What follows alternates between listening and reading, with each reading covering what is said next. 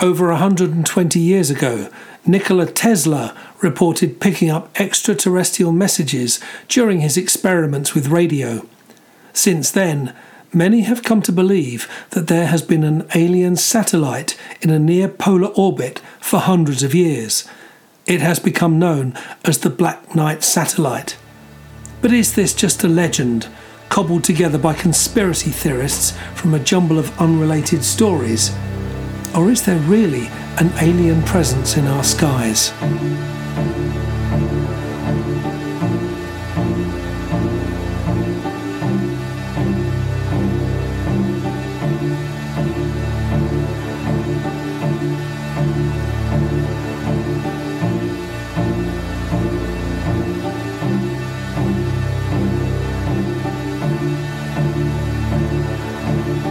Aliens Explored is a weekly podcast exploring famous and obscure cases of UFO sightings, alien abductions, and other strange events from both a believing and a skeptical perspective, whilst keeping an open mind. I'm Stu Jackson, a professional actor and amateur ufologist with a particular interest in the crop circle phenomenon.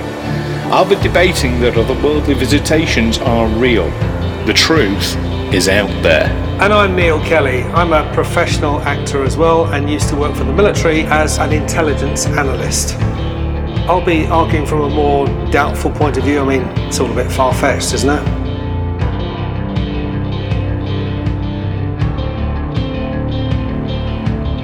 Welcome back, listeners, to Aliens Explored, a weekly podcast where we discuss UFOs, aliens, and other otherworldly occurrences. Uh, I'm one of your hosts, Stu Jackson. And I'm your other host, Neil Kelly. Hello, Neil. How's it going? Yeah, very well, thank you. How are you?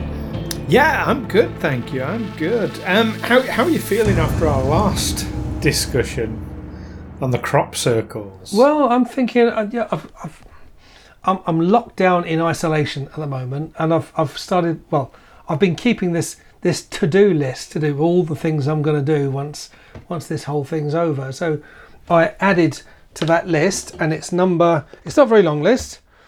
So this is number eight on the list, which is visit a crop circle with Stu. Fantastic. Um, but no, I, I, was really good to talk about those um, with you. But I was, yeah, when when you threw down the gauntlet and said you were going to take me to task over it, I thought, oh, that was that was a lot of fun. Mm. Uh, so do go back and listen to that, listeners, if you haven't yet. It is episode eleven, uh, where we we go into well from my perspective, we only scratched the surface on crop circles. There's so much more that we could we could talk about. And do you know what I think? It'd be really good to revisit uh, crop circles in a future episode. Could be, or broadcast live from a crop circle. Oh, oh record, yeah, record doing live recording. Recorded live in front of a studio audience. And, and yeah. see, uh, see if the see if the, um, the the extraterrestrial forces mess with our equipment yeah, um, electromagnetic disturbances do happen. Uh, so you never know what we might pick up. Um, so yeah, so stay tuned and watch that. But that's not what we're talking about today, is it? It's not. No. So this episode, uh, we're talking about something that has plagued humanity, as some would have it, for hundreds, maybe thousands of years. Um, I say plague to humanity. That's probably that's the wrong way of putting it. It's been there. People say for a very long time.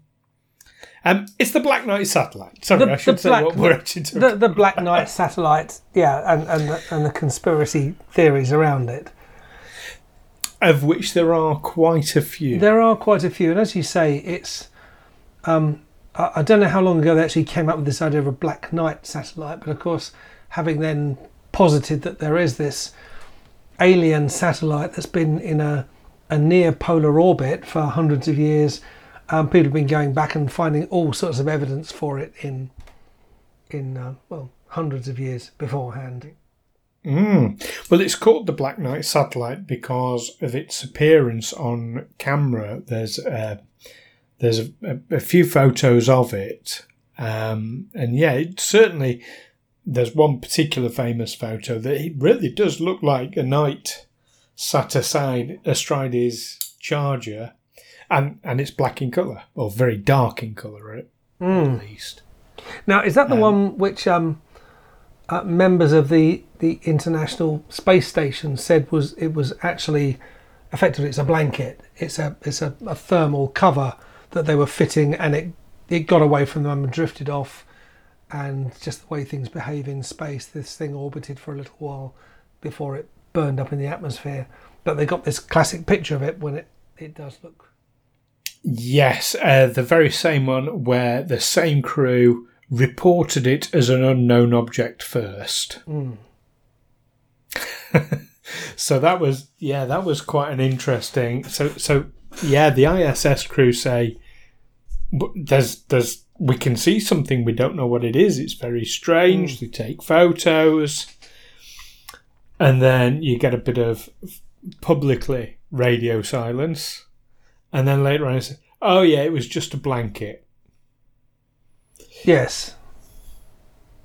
Right. Um, well, it, it's saying you know,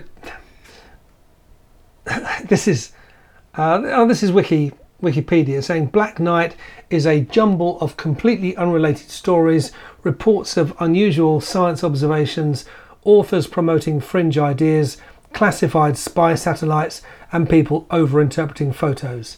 These ingredients have been chopped up, stirred together, and stewed on the internet to one rambling and inconsistent dollop of myth. Wikipedia, well known for its impartiality, its unbiased views, and its scientific approach. Well, is, is there a, is there an editorial stance with, with Wikipedia, or, or is it? No, it's literally edited by the public. Yeah, yeah. So You know, the, the public comes in. They do have certain rules, like you can't be offensive and things like that. And there are Mm. people that check it. Um, but really, yeah, it's just it's people's opinions. yeah. Wikipedia. But it, goes on to say, as as you suspect, that the legend is often retrospectively dated, um, back to other um, other sources, um, particularly Nikola Tesla's um, 1899 radio experiments when he, he picked up these signals which he believed had were extraterrestrial in origin. That was very interesting. Yes, um, he was very open about it, very public about it, and the guy Yes. was pretty smart. But there was an awful lot about radio signals in space and pulsars and things that just wasn't known about in those days.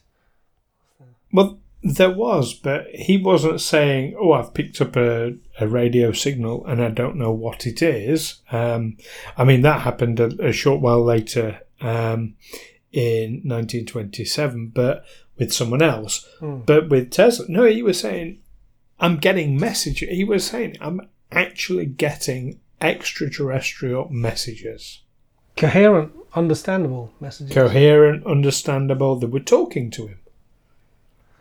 No, I haven't heard that. Is there, Well- is there any record of what they said?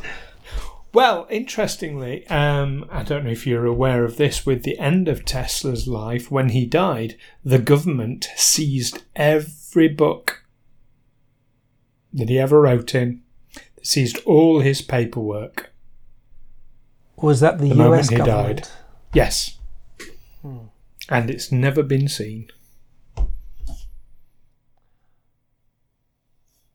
Well, Now, I- some I- people say that's because, you know, he found ways of creating free energy uh, with the Earth Energy Network. And of course, that would like, that would damage the oil industry and it would cost people a lot of money. Some people say it's because he developed weapons of mass destruction um, and they wanted to get their hands on that. But yeah, there are those that say, well, actually, it's all to do with this, you know, extraterrestrial communication that he was hearing. And, um, you know, they wanted to keep that under wraps. or could it have just been that his notebooks contain, because of who he was, um, his notebooks are worth taking away and studying to see what they can what they can glean from them, and that Absolutely. the, the material in them isn't really worthy of publishing. Because it's not because of the disjointed form of it. It's not actually a thesis, but just his his random notes on things and observations could could be of use or could be pointers. If it was something as um, simple as um, nice, as friendly as that, hmm. then I think there would be a very good reason for publishing it, which historical interest. Yeah. You know, I mean, Tesla's a fascinating character who is um, studied by an awful lot of people. It's a very interesting person.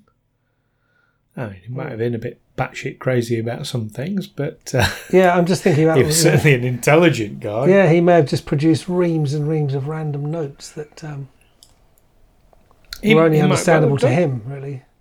He might well have done, um, but I still think there's cause for putting that in the public domain. You know, it'd be a bestseller. You know, mm. uncover the myth- mystery around Tesla's work. Can you crack the code? You know, all that kind of you know Dan Brown nonsense. Could it also be well? Actually, a lot of this stuff we don't understand, but we don't want it falling into someone else's hands, into a rival or an enemy who might well understand it and make it make some use out of it. A bit like um, a bit like the Catholic Church in Ireland banned Ulysses by James Joyce. Um, they couldn't understand it, so they thought, well, if we if we can't, we, we better just ban it just in case. Oh, I wasn't aware of that. Oh yes, yeah. okay, I'm aware we can't of make head or tail of it, but yeah, maybe someone can, and maybe they'll get some sort of some uh, sinful I'm, pleasure from it. I'm aware of uh, similar things uh, from the church, like uh, them wanting to ban Life of Brian, clearly because they didn't understand that either. Well. no, I saw yeah. a, I saw a picture of a, of an Irish bookshop in I think in Dublin with a big sign in the window saying um, oh, there are over ten thousand books that are banned in Ireland. If you see one in the shop, please let us know and we'll remove it. Fantastic. Um, so yeah, so okay. I mean, but that's the Tesla um, connection, and people have posited the theory that uh, what he was actually receiving signals from was this Black oh. Knight satellite. Um, but uh, a couple of decades later, like I say, 1927, so what, 30, 40 40 years later, nearly. Um, a guy called uh, Jürgen Holz um, picked up radio signals uh, mm. on his radio equipment um, that were very clearly artificial in origin. Mm. And of course, this was before anybody had put any satellites up or anything like that. Artificial satellites, yes. So. Yeah. Yeah. Yeah. So you kind of wonder where that came from. Well, it has also been posited that these signals might have been terrestrial in origin. Well, didn't he um, locate that it was coming from extraplanetary origin? Um, well, someone some have posited that he didn't. That it might have been bouncing off something or bouncing off the atmosphere or okay whatever a radio signal can do. And that, yeah, it seemed to be coming down from above, but. Um, okay, I mean, there was someone who later on, um, and I'm going forward sort of, again decades now, hmm. who managed, they believed, to translate those signals um, into a coherent message. Um, let's see if I can. There was a story about um, Arthur C. Clarke, who was a radio operator during the Second World War, and bored on shift, what night after night, um, he tried bouncing a signal off the moon. He thought maybe we could get it. You know, we can get a radio signal across to the other side of the planet by bouncing it off something in, in in orbit, and the, the only thing, of course, in our mm. orbit was the moon at that time. So he he did it successfully, but realised that the moon was too far away for it to be really practical. Um, and so effectively, he conceived, or didn't, didn't, some people say invent, but he conceived the, um, the communication satellite. Right. Okay. Uh, still seeing if I can find this translation. Sorry, Hmm. bear with me. Uh, I mean, it's also hard to imagine that there could be something in our orbit that we can't track. I mean, because the our orbit is a fairly busy place, isn't it? It's, I think um, that's part of the part of the problem. There is people are scared uh, of what they don't understand. It, it's a terrifying idea that something is up there watching us. I mean, some people take great comfort in the idea, of course. well, um, your your government is up there watching you. Well, there is that. one thing, but so- they're they're a a known entity. They're um, they're not inscrutable. They're not all powerful by comparison. Hmm. Um, so yeah, that's a, a thing. Anyway, I, I can't find it on uh, the translation uh, by looking quickly. So, um, so listeners, if you do find it out there, do send us a link to the translation. It'd be great to uh, uh, to see it. And now, while I was researching this, I came across something called the Fermi paradox, and it was a, a paradox um, um, with it was almost a, a- an offhand remark by an Italian physicist Enrico Fermi, um, who's most famous for creating the world's first nuclear reactor. Um, so it was a casual lunchtime remark in 1950, um, but it's it's had researchers wondering about it ever since. Um, and really, he asked if there are extraterrestrials, then where are they? It said Fermi realised that any civilization with a modest amount of rocket technology and an immodest amount of imperial incentive could rapidly colonise the entire galaxy. Um, well, well, where are they? Um, and that that was a quote from um, the SETI Institute, the um, search for extraterrestrial intelligence, and and, and that is another um, aspect, isn't it? We, we there are people all around the planet with their their computers set to just looking for what would seem to be an intelligent radio signal. Okay, but so I kind of I, I always feel like the urge to roll my eyes a little bit. I'm afraid when I when I hear this this theory postulated um, in various different forms, I hear it. Um, so we're applying human thinking, human motivations, human morality, humanity to this otherworldly entity.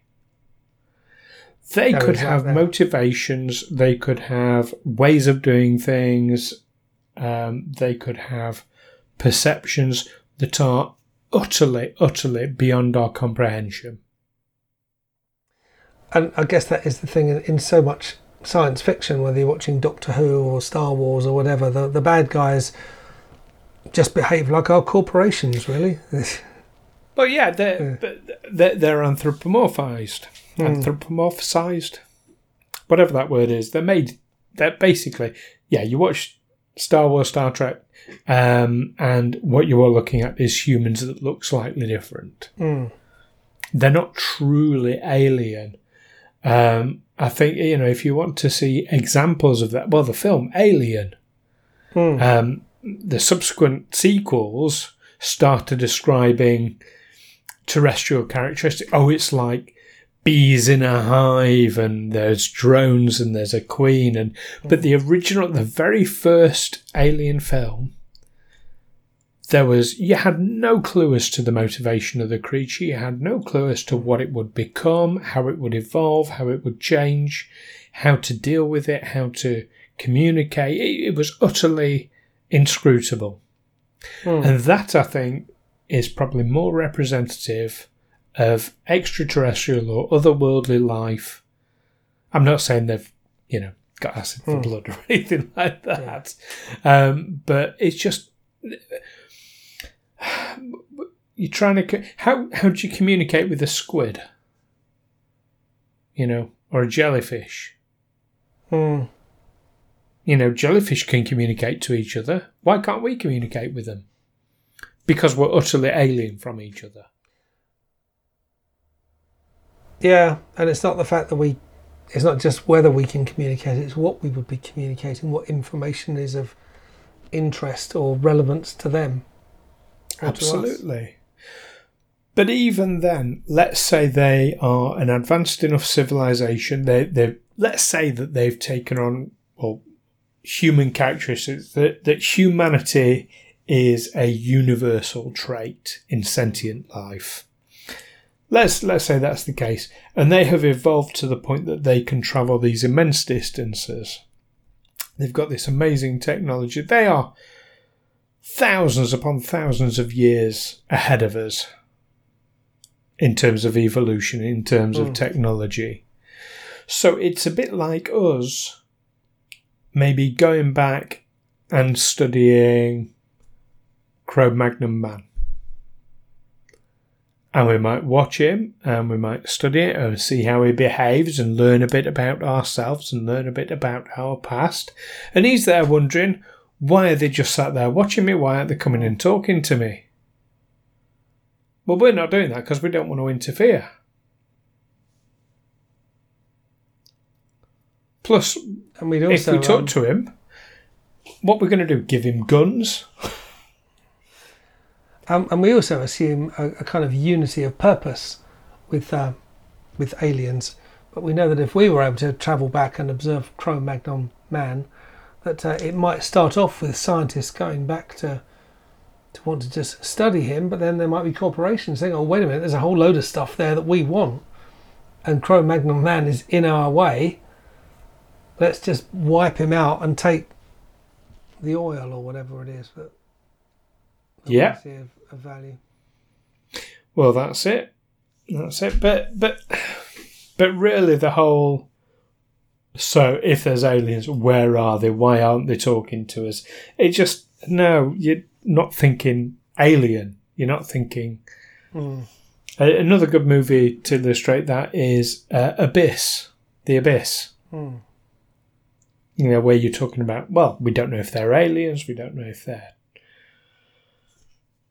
you know, Earth creatures, but you're talking about sentient life that is almost impossible to understand or comprehend. Hmm.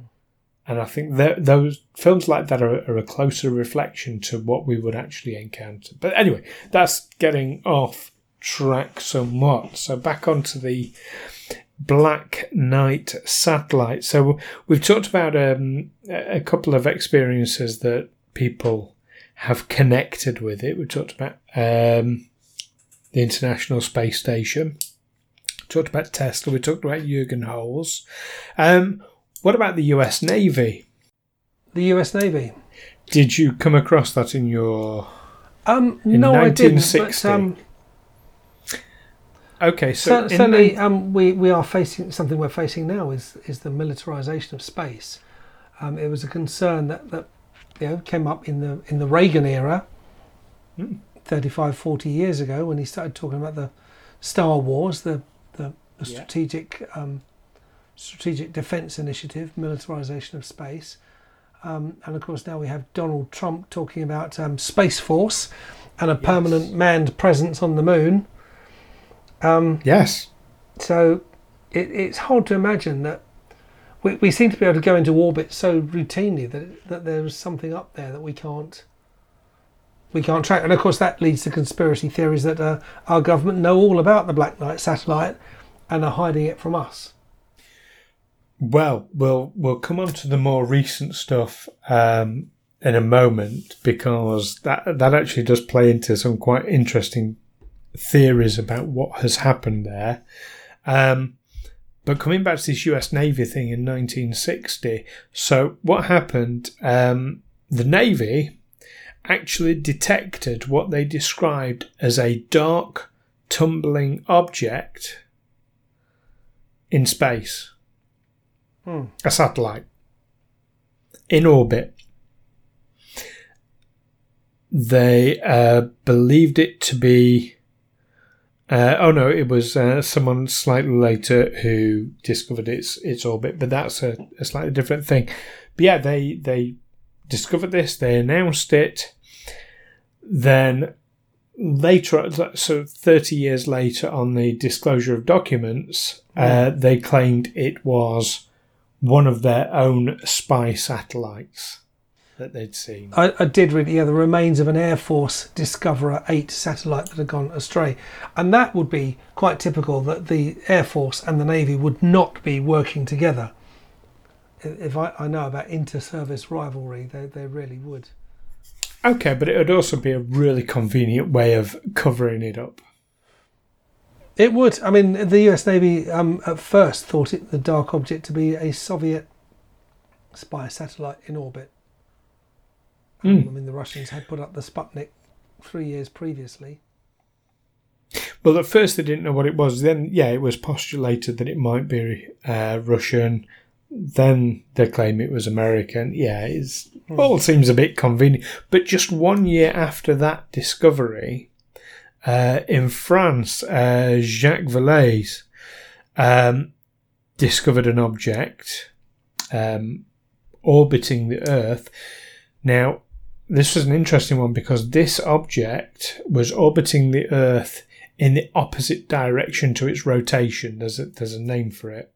Um, and I've forgotten what the name is. But yeah, um, it's this moving contrary to the direction that the Earth is moving. Now, at that time, we did not have the technology to do that. We can now, but at that time, we didn't have the technology to actually do it. I thought they could go in, in any direction, including polar to polar.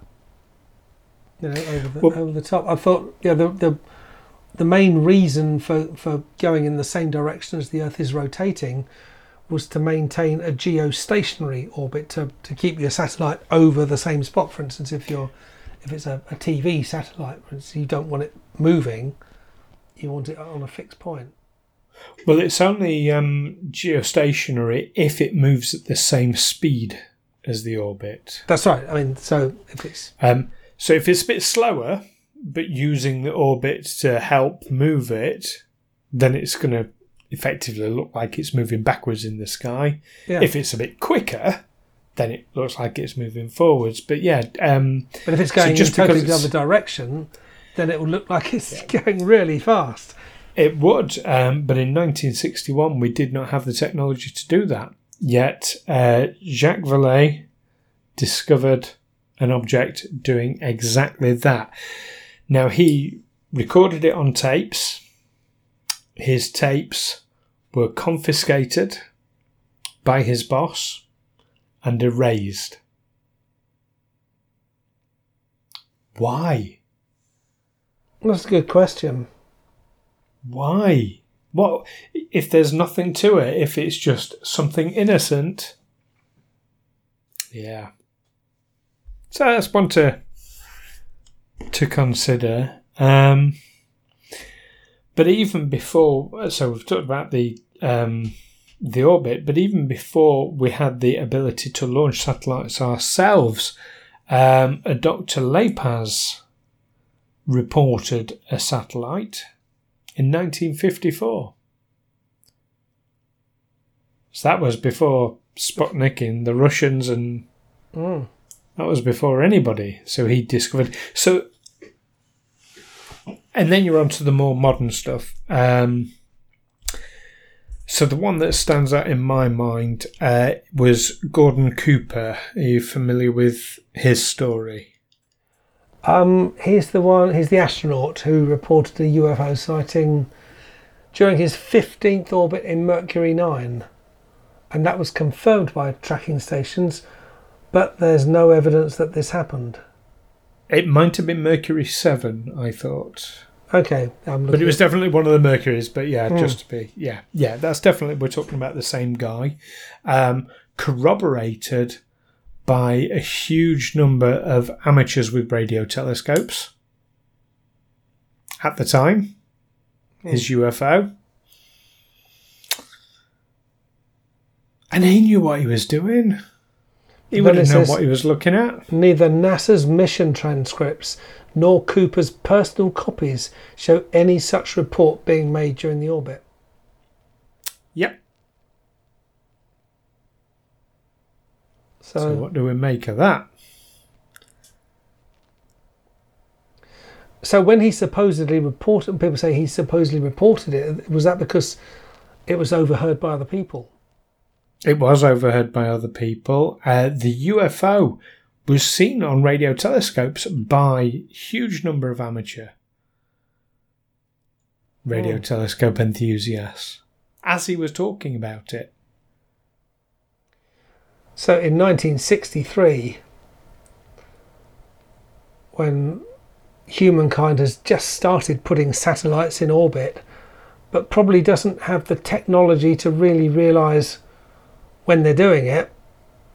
You know, if Russians are launching rockets from Space City in Kazakhstan, America won't always know. We didn't have that kind of coverage in 1963 and and vice versa. That um, you know the um, the Soviets would rely on having spies in Florida or in the Caribbean um, to watch to watch American. That's how that's how they would know a launch had happened.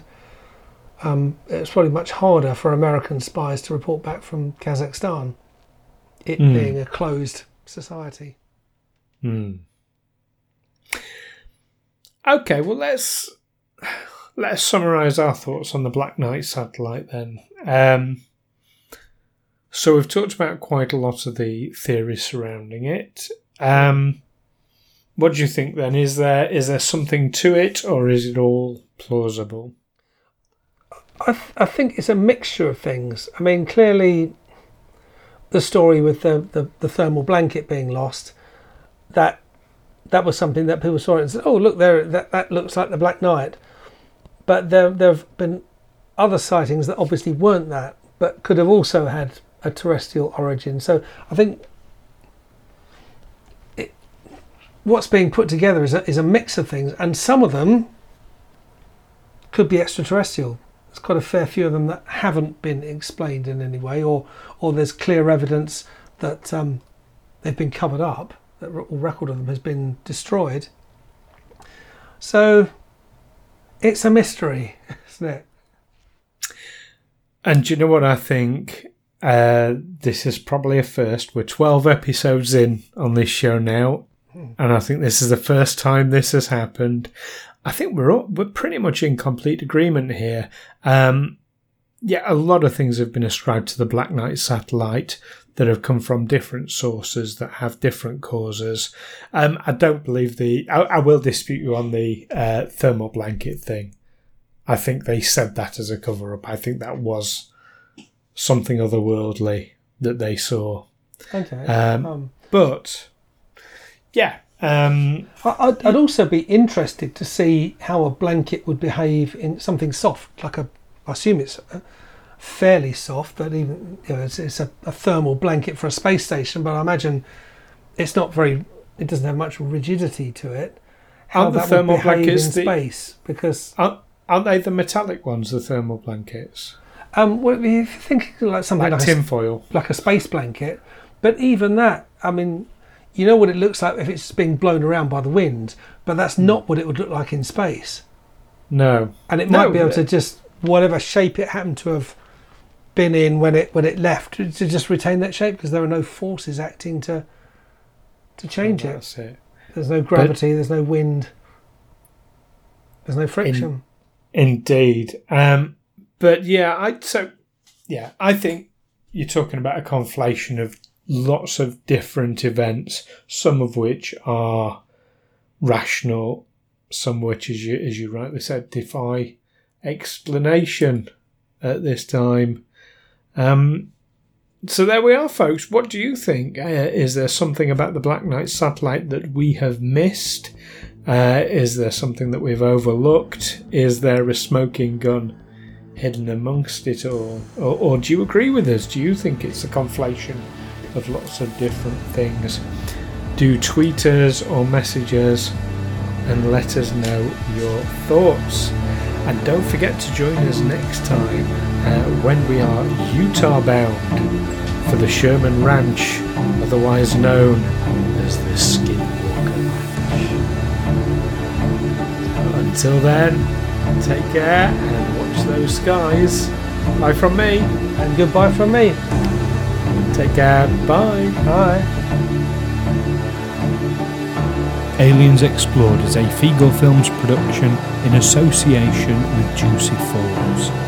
Music by Darren Maffucci and editing by Stu Jackson. Find us on Twitter and Facebook by searching Aliens Explored or visit aliensexplored.com.